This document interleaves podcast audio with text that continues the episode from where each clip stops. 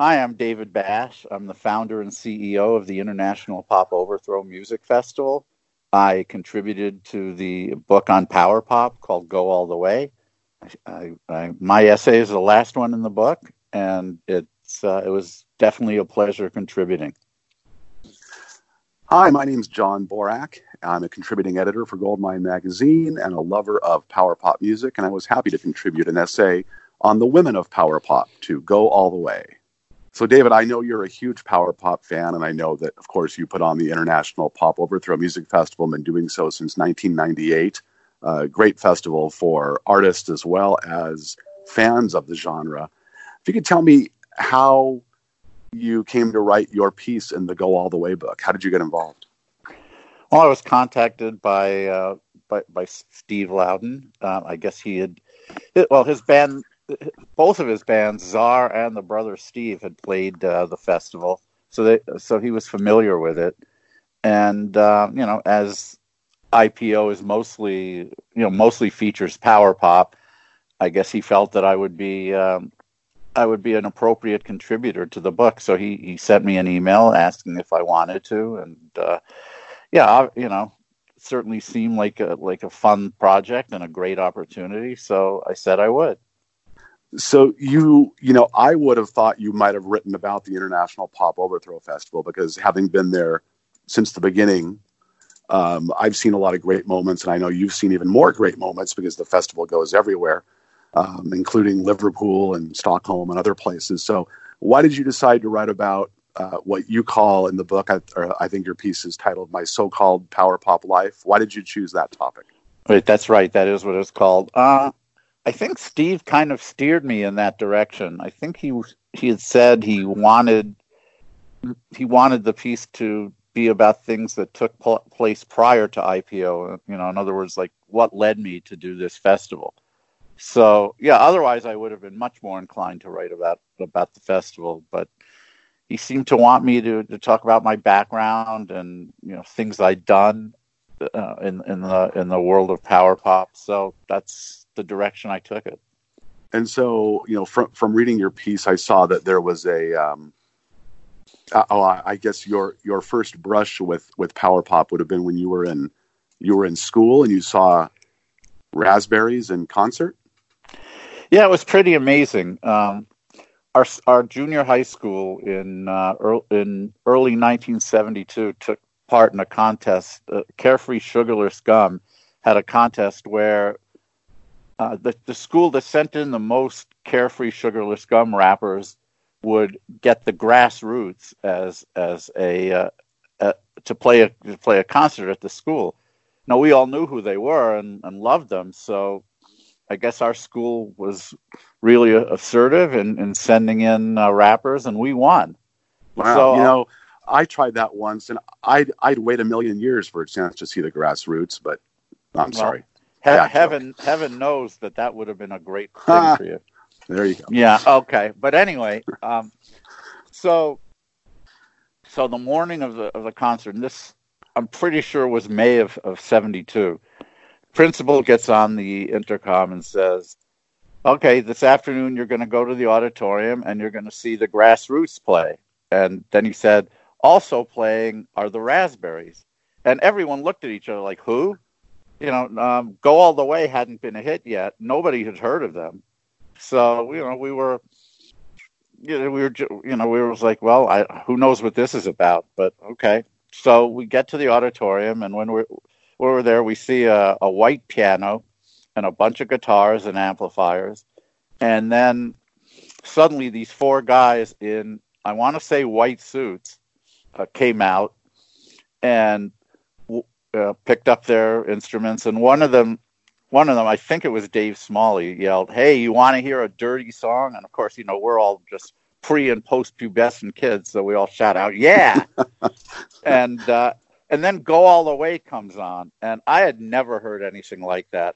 I mean, I, I wouldn't have known how to describe it at the time, but you know, the chord changes, the hook, the energy.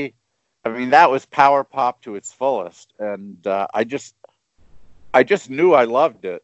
Um, the one thing that puzzled me, I had never heard the phrase "go all the way" at that time. You know, I'm just a naive kid, and I didn't know that's what he was, what, what Eric was singing. I thought he was singing "Go Away," um, and I was thinking, well, how kind is of that a different? A, uh, how is that sort a of a dirty d- song? Thing. You know, right? And you know, then then he sings later, "Just Hold Me Close," and I'm thinking, you know, make up your mind already. What, what do you want? You want her to leave, or do you want her to stay? I mean, what? Well, but what's the dirty part? And then the, the, the line that's uh, for her love, I was cruel and mean. I thought he was singing "Screw in me," and I'm okay. There it is. That's the dirty part. Okay, cool. Yeah. Uh, I also remember that it was so loud, or at least to my virgin ears, it was so loud that I, I, I looked to my friend Tom, who was uh, to the right of me, and I said, "That was great." And he says, "What?" And I said, "What?" Because we couldn't we we couldn't hear anything.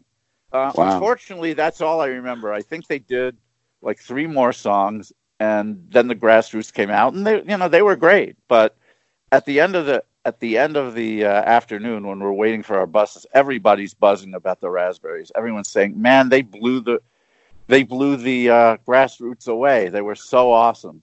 And uh, I, I didn't forget that. So when I finally did hear "Go All the Way" on the radio a few months later, I, you know, I knew exactly what I was hearing, and it, it, it was a big thrill.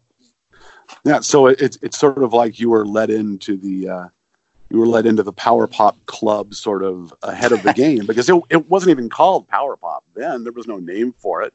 It was just, you know, a, well, a lot of people back then, you know, they considered Raspberries bubblegum, and they considered a group like Badfinger just sort of Beatle wannabes, and nobody had ever heard of Big Star, you know, outside of a few regional places because their records weren't selling. But so you you heard power pop before you even knew it was power pop, I guess. Yeah, I mean, Pete Townsend had coined the phrase in in, in the late sixties, but you know, it, it didn't gain any currency at that point, so nobody really remembered that.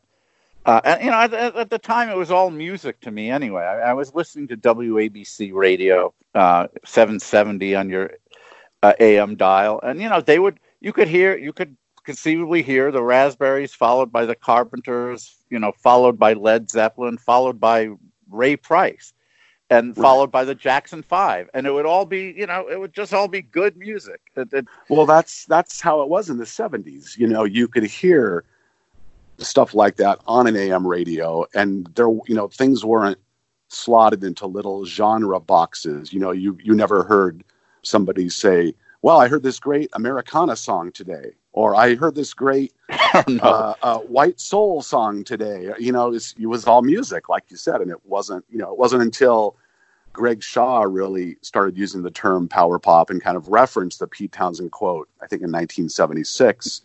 That's when the whole discussion about power pop began, I think.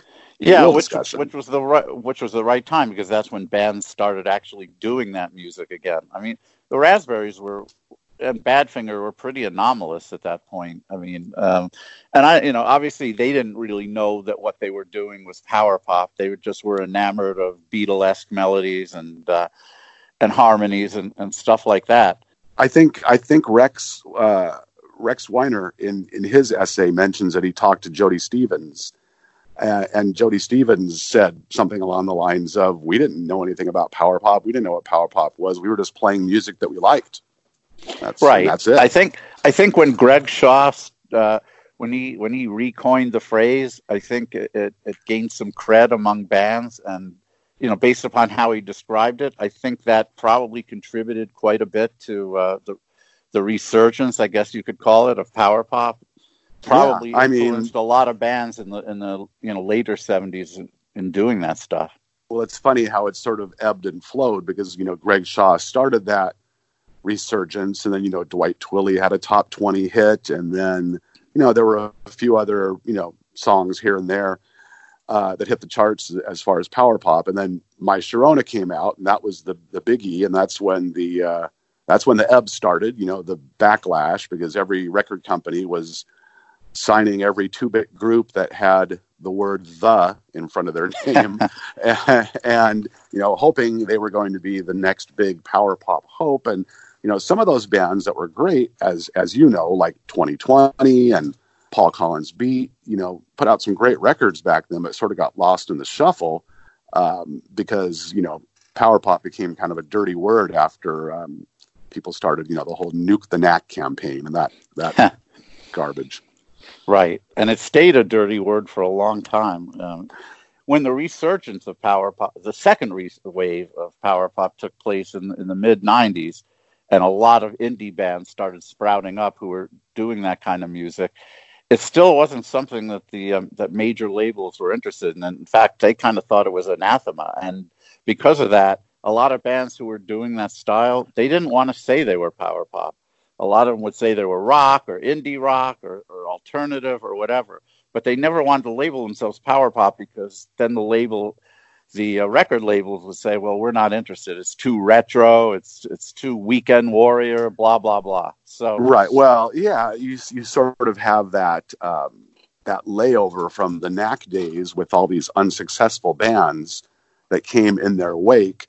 So to a lot of musicians, um, power pop just sort of was, uh, I don't know, kind of had a curse applied to it. It was almost like if you were, if you were dubbed a power pop act, you were doomed to failure. And, you know, that wasn't necessarily the case, but people just sort of took it that way. And even today there's, you know, you hear from a lot of artists, and I won't name any names, but you know some of who I'm talking about, who don't like to be called power pop, even if they are. But, you know, God forbid you don't put their album on a year-end best of power pop list. Th- then suddenly they become power pop acts again. It's it's, it's right. Funny how that works, it, it, isn't it? Yeah. Um, and that was a big problem for, for me when I started International Pop Overthrow, because a lot a lot of you know most of the bands uh, who were playing were from the L A scene, and somehow or other, uh, maybe this was done by me, I don't know, but the word got around that this was going to be a power pop festival.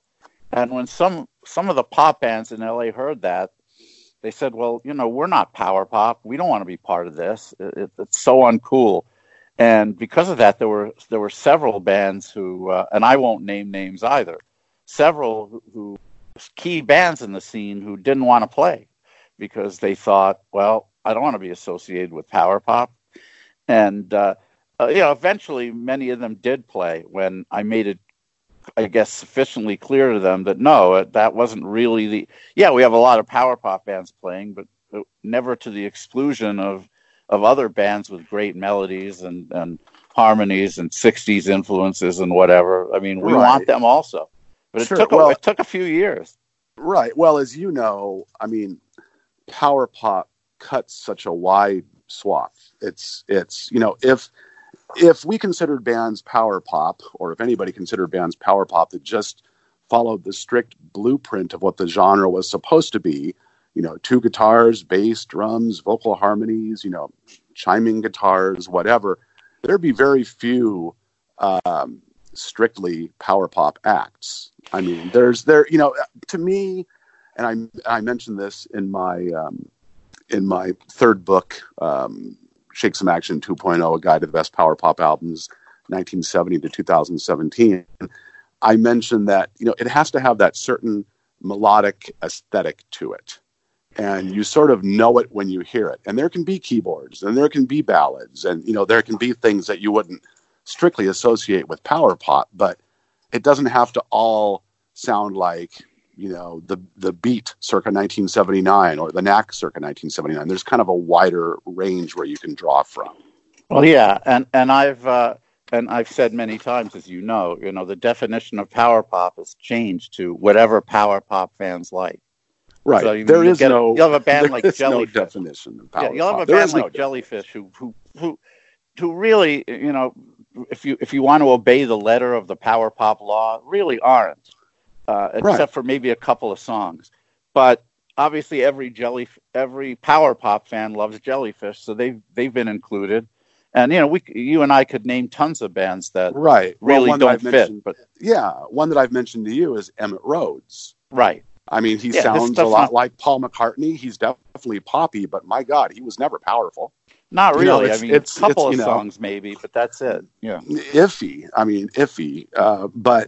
You know, he has that, that sort of McCartney-esque boyish vocal quality to his first couple of albums, and the songs are of a certain structure that, you know, if Paul McCartney, I think I reviewed it like this, if, if Paul McCartney would have done a solo album in nineteen sixty-five instead of nineteen seventy, it might have sounded like the first Emmett Rhodes album. But you know, that's not power pop, but, but you know, it definitely you know, fits within, well, like you said, what power pop fans enjoy. Right. And that's what it's really become. And, and I, it, it, in so many ways, I think that's better. Even if it doesn't clearly define the parameters, I, I think I think it, it does. What, what it does is it, it, it enables bands to be comfortable being included in, in, in that umbrella. And, right. Uh, well, you know, that's that's been great for the festival, and I think it's been great for fans of melodic music in general. Yeah, no, I, I certainly agree. Um, you know, the the chapter that I wrote for the book, I discussed the women of power pop. And I came into the project sort of late in the game and, you know, had to kind of, you know, do a little bit of research, uh, obviously, on, on what I was writing. And thank God for the uh, for the Internet and for social media, because doing that, I was able to reach out to um, a lot of women who are, you know, considered to be power pop, some more so than others, but Uh, I talked to Kathy Valentine of the Go-Go's. I talked to the late Kim Shattuck of the Muffs, um, who told me she was a huge Mersey Beat fan. And uh, in classic Kim Shattuck style, said she didn't relate to power pop very much because of what she called the wussy factor, which hmm. I, I thought was hilarious. And that was just, that was so Kim. I just thought it was funny. I also talked to uh, Jill Kasaris from... The Shivers. The Shivers, right. I lost their name for a second. And also to Nikki of Nikki and the Corvettes, who had a great album out on, on Bomp.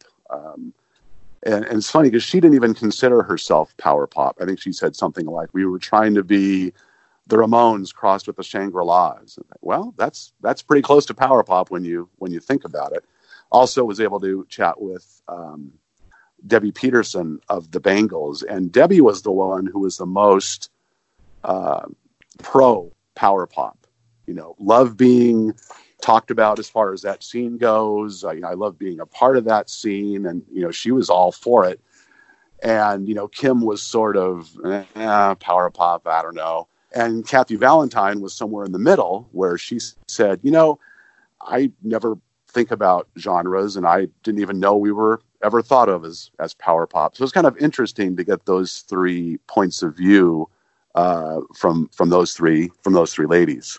Oh yeah. And, and, and it's true. I mean, there are, there are a lot of female bands that never thought of themselves as power pop, mainly because uh, it, they, a lot of them just weren't labeled as such. I guess, I guess the public and critics at large felt that it was a much more of a male dominated genre. And they felt that the subject matter of the songs, I, I mean, most power pop songs, as, as they were written by male, were written from a from a uniquely male point of view. I mean, there was a, there's a lot of unrequited love, which usually start, starts with, you know, the man asking the woman out, only to be turned down, or the man just never asking the woman out because he's too afraid to of rejection. There, you know, there's a lot of that. There's also, like in Shoes lyrics, for example, there's a lot of, you know, like Gary Cleve in particular, a lot of "you done me wrong" kind of lyrics. Oh my um, God. If if you listen to Shoes lyrics for the first three or four albums, I felt bad for those guys thinking, oh my gosh, either they've never had a girlfriend or they've lost every girlfriend they've ever had. And it was just, it was kind of depressing. Uh, to, Every to girl honest, I've ever had, to quote Shoes. That's pretty much, yeah. There you but, go, yeah. Um, but yeah, they, they um, you know, married those lyrics to the classic, you know, power pop, two guitars, bass, and drum sound, and later added some synthesized guitars and a few other goodies to the mix. But yeah, you know, lyrically especially, it's, it seems to have been a male dominated genre, and I'm not really sure why more females, you know, didn't get involved, but I think part of it is, you know, and we've had this discussion too, um, power pop is more of a song-oriented genre than it is an album-oriented genre. So while you could say that certain Bangles songs and certain Go-Go's songs and even a few Muff songs are definitely power pop,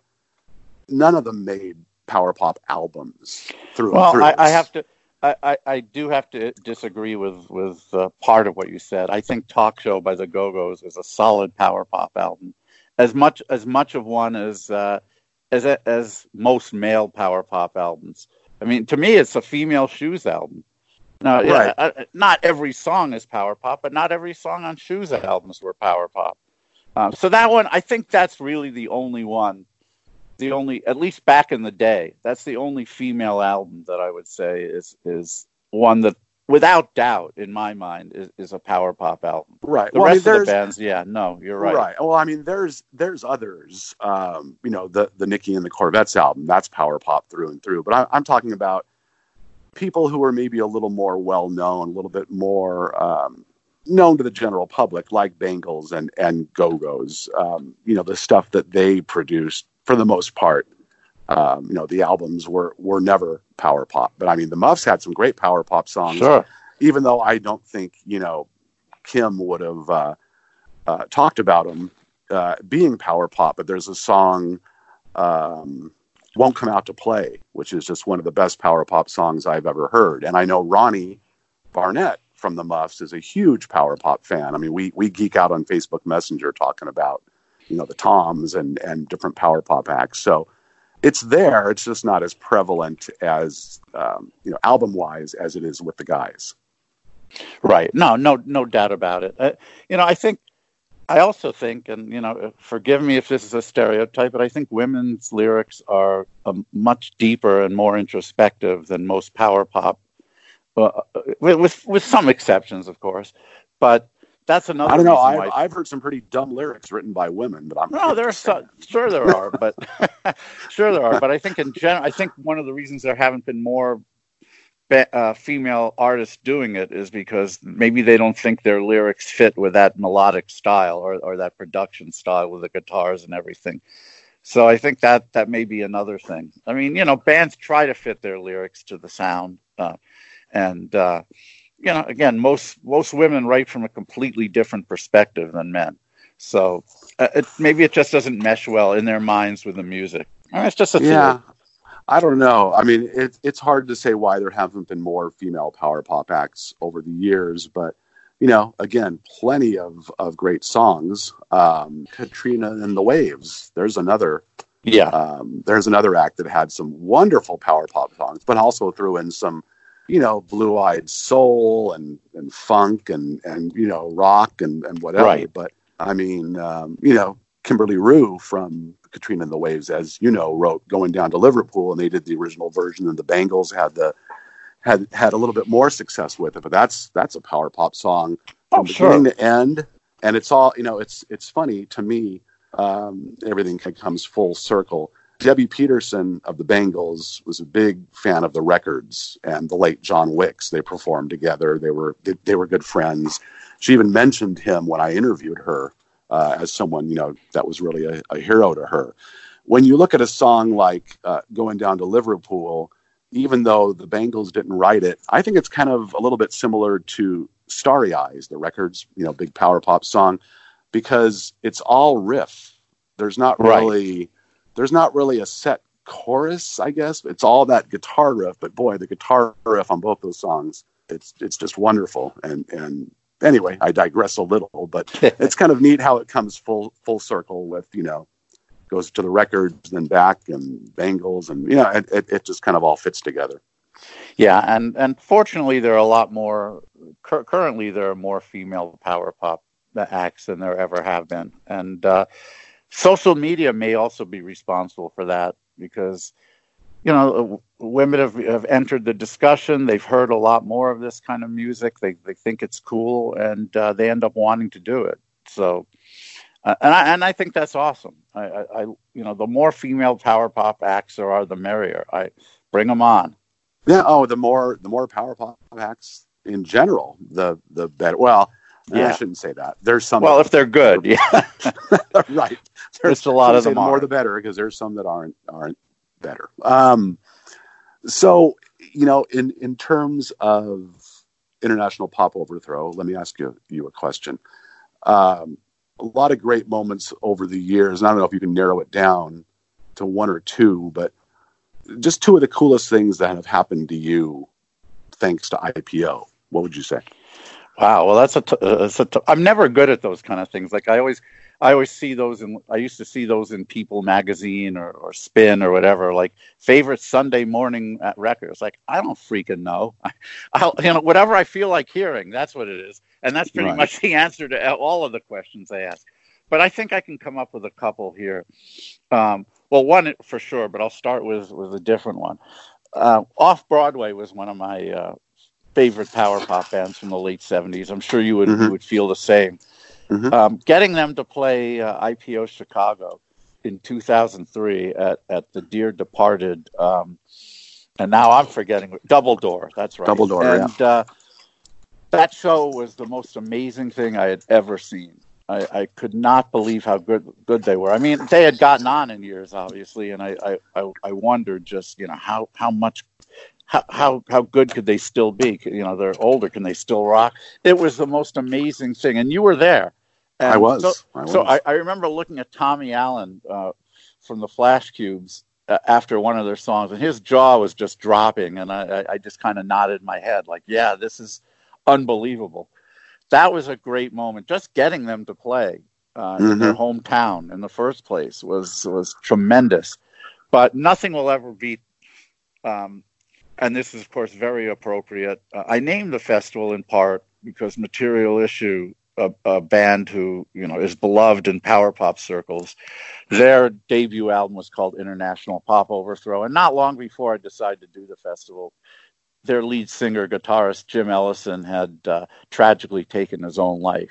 So I really wanted to pay tribute to them. And, um, you know, and, and I've been proud to, uh, I've been proud for so many years to, that that was the festival's name and was carrying on the tradition. But in two thousand eleven, Universal decided to do a twentieth anniversary uh, edition of the International Pop Overthrow uh, album with lots of bonus tracks. And the two remaining guys in the band, Ted Ansani and Mike Zelenko, decided they wanted to go out and tour the anniversary of that album. And, of course, Jim Ellison was no longer alive, but they got a local musician who I know you like a lot also, Phil Angotti, who uh-huh. was very good friends with with Jim Ellison and knew all the good, both, both the vocal parts and you know, guitar parts like the back of his hand. So they asked him if he would, if he would uh, join, and he said he would. And I feel proud that I actually named. They were going to call themselves something else, but I said no. Call yourself Material Reissue. Uh, mm-hmm. Both a- after you know, in tribute to the reissue of the album, and in tribute to the fact that this is a different configuration of the band. And so they did, and we were amazingly fortunate and honored to get their their first show, and um, it was we, we sold out a club called the Abbey, which held oh, close to six hundred people, and it was I was so nervous introducing them from the stage, but somehow I managed to do it, and then they came out and did an amazing set, and it was like Jim Ellison had been channeled into Phil Angotti's body. Wow. He, he was ama- he. It really seemed like Jim was up there, and everybody loved it. And that, that will, I can't imagine anything short of Paul McCartney, you know, playing a set at I P O. I can't imagine anything beating that. Well, before Paul plays a set at I P O, make sure he talks to Justin Fielding for the Power Pop movies, because we'd like to see that come out. I'm just, I'm just saying, do. Justin, if you're listening, we're all waiting. So uh, let, let, me know, a- let me ask you something now. Yeah. Um, so, I mean, you've probably been writing about this this genre uh, longer than anybody else. I mean, when you started writing about it, and, and I want it must be like in the mid eighties in Goldmine, mm-hmm. nineteen eighty-five. Uh, what, yeah. What were you calling it, power pop at the time, or or just mel- good melodic music or whatever? No, no, I was calling it, I was calling it power pop. Yeah, and um, mainly because of some books I had read that had come out uh, late late seventies, early eighties. There was one British book, I forget who the writers or the editors were, but it was called The New Wave. I remember that oh. one specifically. And then, of course, uh, Ira Robbins' Trouser Press Record Guides, you know, they referenced power pop quite a bit. And that's where I found out about a lot of these bands that kind of sparked my uh, love of the genre, you know. And, and a lot of them, you know, I kind of had to go back and catch up because I wasn't there, you know, for the original uh, the original wave, you know, Big Star and, and Raspberries and, and Badfinger, I sort of had to go back and catch up. And I was even catching up on a lot of the mid to late seventies stuff. Uh, but yeah, when I first started writing about it, um, you know, I think myself and Carl Caffarelli, who's now a radio host, uh, many of you would know from This Is Rock and Roll Radio. Carl Caffarelli and I were the two power pop guys, and our editor, Jeff Tamarkin, used to joke that we would have to arm wrestle for the power pop oriented reviews in the, in the, in the magazine. But, uh, yeah, I was calling it power pop even, even back then. And, um, it's funny because years after the fact, I, I found out, because you always, you never know who's actually reading what you're writing. You know, you never know. Um, but years later, I found out that that's how Jordan Oakes of Yellow Pills fame knew who I was. He was, you know, he was reading my reviews in Goldmine magazine. And back then, you know, the mid eighties um, was kind of a, a fallow period in, in some respects for power pop. But there was still a lot of great stuff out there. And, you know, I was trying to, uh, trying to shine the spotlight on it back then. And I've been doing so ever since. Yeah. Since nineteen eighty-five. Crazy to think it's been that long. Yeah. And it's, it's because of uh, Jordan that I, that I ended up meeting you, but, um, Jordan was the first person that I'd known uh, who who wrote wrote about power pop, and because I discovered Yellow Pills in, in late nineteen ninety-two, and one of the things that was so refreshing about it was that, you know, I didn't think there were very many people out there who even cared about this genre, and uh, let alone were doing mu- you know were doing power pop music. So, reading reading the articles, reading his reviews of of, of bands. It kind of opened me, uh, it opened up a whole new world for me. And I contacted him and, you know, eventually started, uh, started writing, uh, re, you know, power pop reviews myself for Yellow Pills. And then subsequently for, for many other magazines.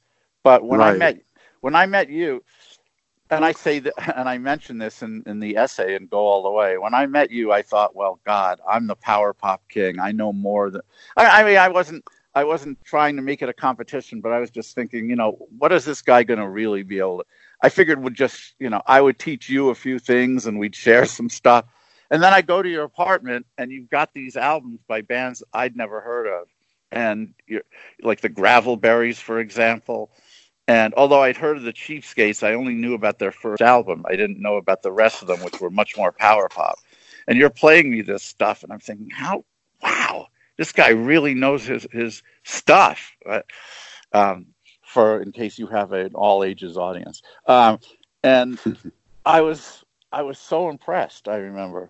Uh, and well, I, it's it's funny you mentioned the Gravelberries because that again takes us full circle. Because oh, that's true. Yeah. The uh, the main man, as you say, behind the Gravelberries is uh, Mister Paul Myers, the co-editor of Go All the Way, also obviously a huge power pop fan as well as an excellent musician.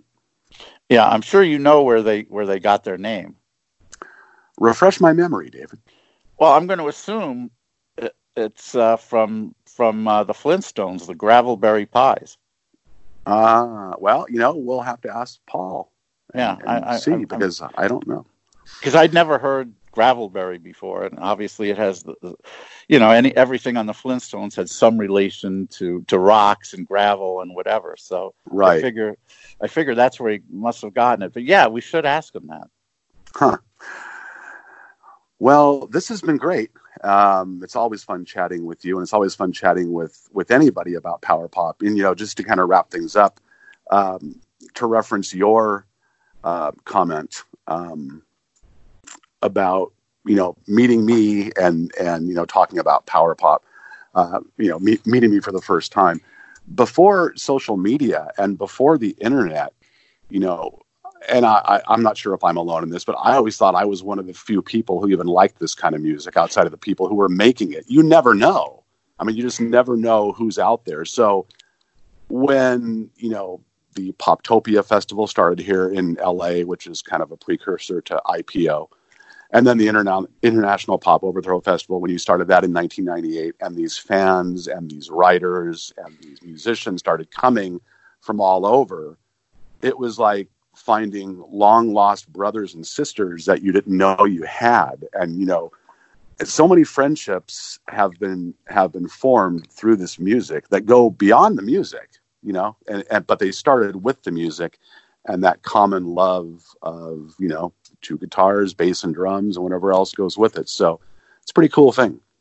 It really, it really was. And, you know, we, we have, uh, this was sort of the infancy of the internet, but there was a news group called Oddities, which was named, well, in part for the uh, magazine that had been writing about power pop. And we, a lot of us met each other there. And um, I guess that in, in large part um, brought a lot of the people from all over the world out to Poptopia and then to I P O. Um, but yeah, I, I'm with you. Bef- like I had said earlier, before when I first re- read Yellow Pills, and this was before the internet, I I thought, God, uh, I, you know, I guess I'm not the only one, or, or yeah. one of the one of the few out there who loves this genre. Um, I, I, you know, it was very refreshing to know that there were others out there like like me. Yeah, I mean, back then, it it, it was, you know, bef- you know, before the internet. If you wanted to hear a record, you would you would send somebody a postcard, or or you would write a letter, or or you would try to track some someone down via via an old phone number on on the back of an album or or, or something. And now it's just so much easier. And there's still a lot of great music being made, but there's something to be said Uh, for a little bit of power pop nostalgia and looking back at those old days and, and just thinking, man, that was a lot of fun, just making the connections for the first time and meeting the people and seeing the bands and feeling like you were really part of a community that, you know, months before you didn't even know existed. Yeah, I mean, it, it, the early days of Poptopia and I P O were, were treasured as, and unfortunately most I P O festivals don't have that anymore because I'm now doing it in so many different cities that people aren't traveling out to, to any any particular one. But in Liverpool at the Cavern Club, it's still that way, and that's why I'm truly hoping that, you know, if the Armoires decide to, to come out there, that that you're able to do it as well, because you'll see something somewhat similar. First of all, you'll meet a lot of people that you, you, you only know through uh, Facebook or, you know, other social media, and you'll see the kind of community that uh, that does still exist at, at at that one I P O, because we have bands and fans from all over the world who come to watch it, and it's and everybody's so great. It's it's not exactly like it was in, in, uh, in at. at Poptopia or the early I P Os, because it, you know, it's not in its infancy anymore, so people aren't excited in the same way, but it really is as close as we could possibly get. And so right. I, I truly hope you can make it. I, I really want you to see what's going on and be a part of it. I would imagine anyone who likes this type of melodic music would, if they have not already, would want to make uh, sort of that power pop pilgrimage to the Mecca, I would imagine you could call it, of, of this type of music, Liverpool. I mean, that's where it all began, unless, you know, unless you want to go back to Buddy Holly, that kind of stuff. But really, the Beatles sort of started, you know, the primer for all this. And yeah, so much great music going on. And I know I've talked to you about uh, about I P O back there, and just a great vibe and a great feeling. You know, it would be it'd be wonderful to uh, to experience it. So one day. One day I, I hope to get back there. But yeah, I anyway, think you will. Everybody go out, if you have not already, and purchase a copy of Go All the Way. There's some pretty amazing essays in there by some by some really talented writers, and I, I think you'll enjoy it, whether you're a power pop fan or not. Just some really good journalism. So it's been great chatting with you, Dave. And, you, you too, um, John. Thank you. All right. We'll talk to everybody soon.